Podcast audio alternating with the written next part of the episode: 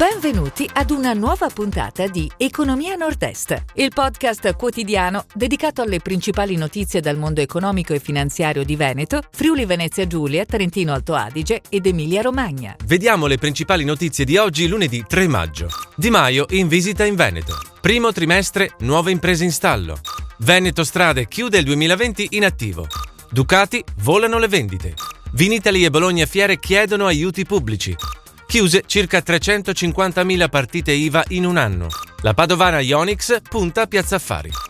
Di Maio in visita in Veneto. Il ministro degli esteri assieme al ministro D'Inca ha incontrato a Mestre una decina di imprenditori veneti. Il confronto si è svolto nella sede della CAV, la concessionaria autostradale veneta. Al centro del colloquio le politiche di sostegno per l'export e la difesa del Made in Italy, l'internazionalizzazione delle aziende, la riforma del cuneo fiscale, il problema delle politiche protezionistiche di paesi come Cina e Russia.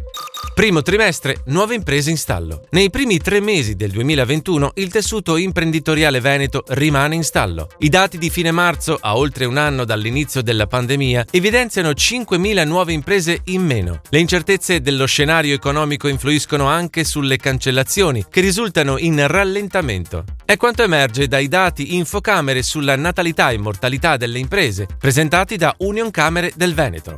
Ducati, volano le vendite. La casa motociclistica bolognese conclude positivamente il primo trimestre del 2021, continuando il trend iniziato nella seconda parte del 2020. Ha consegnato 12.803 moto da gennaio a marzo, registrando un incremento delle vendite pari al 33% rispetto allo stesso periodo del 2020. Oltre al positivo inizio del 2021 per le consegne, sottolinea Claudio Domenicali, CEO Ducati, ancora più rilevante è la dimensione del portafoglio ordini, con una crescita straordinaria del 93% rispetto al 2020.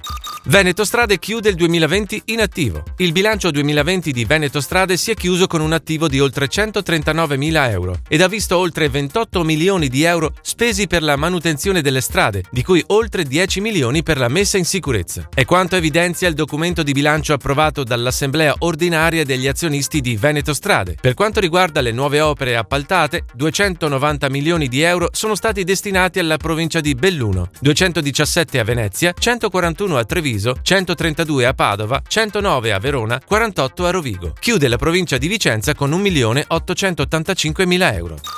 Vinitali e Bologna Fiere chiedono aiuti pubblici. Il direttore generale di Verona Fiere, Mantovani, chiede lo stesso trattamento del Salone del Mobile. Se arrivano gli aiuti pubblici per la rassegna di Milano, ha dichiarato, allora li vogliamo pure noi. E anche da Bologna Fiere avanzano la stessa richiesta. Da oltre un anno il settore delle fiere è infatti chiuso a causa del Covid e in queste settimane sta organizzando la difficile ripartenza prevista a settembre chiuse 350.000 partite IVA in un anno. Da febbraio 2020 a marzo 2021, secondo quanto diffuso dall'ufficio studi della CGIA di Mestre, l'occupazione tra le partite IVA è scesa del 6,6%. Circa 350.000 partite IVA in Italia e 20.000 in Veneto hanno infatti chiuso e altre 290.000, secondo l'Istat, sono in seria difficoltà.